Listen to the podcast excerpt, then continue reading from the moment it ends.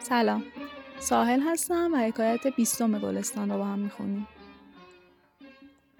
برای انوشیروان عادل توی شکارگاه گوشت شکاری کباب کردن. ولی نمک اونجا نبود. یکی از غلامان رفت تا از روستا نمک بیاره انوشیروان به غلام میگه نمک رو به قیمت روزانه خریداری کن تا آین نادرستی رو توی روستا به جا نذاری. به انوشیروان میگن اندکی کمتر از قیمت خریدن چه ضرری داره؟ انوشیروان میگه بنیاد ظلم در آغازش اندکه کم کم زیاد میشه. اگر زباق رعیت ملک خورد سیبی برآورند غلامان او درخت از بیخ. تا حکایت بعدی خدا نگهدار.